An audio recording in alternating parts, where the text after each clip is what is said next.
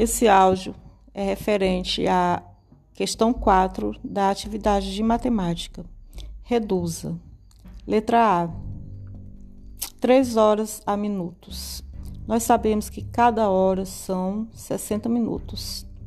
Então, 3 horas vai dar quantos minutos? Como que a gente vai resolver isso aqui? A gente multiplica 3 vezes 60 e vai chegar a um resultado. Tentem não usar a calculadora porque fica melhor para vocês aprenderem se vocês tentarem fazer sem a calculadora, tá bom? É, letra D, que está logo depois da letra A aqui. 30 minutos a segundos. Nós sabemos que cada minuto também tem 60 segundos. Então, qual a operação que a gente vai utilizar aqui? É multiplicação? É divisão? Pensem bem que vocês vão chegar a um resultado, tá bom? Letra B, 20 minutos a segundos.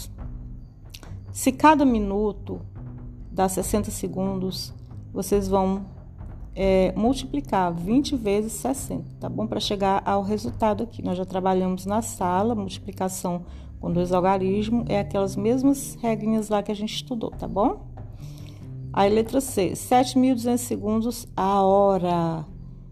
Se uma hora tem 60 minutos e cada minuto tem 60 segundos, vocês vão ter que fazer essa operação aqui, tá bom?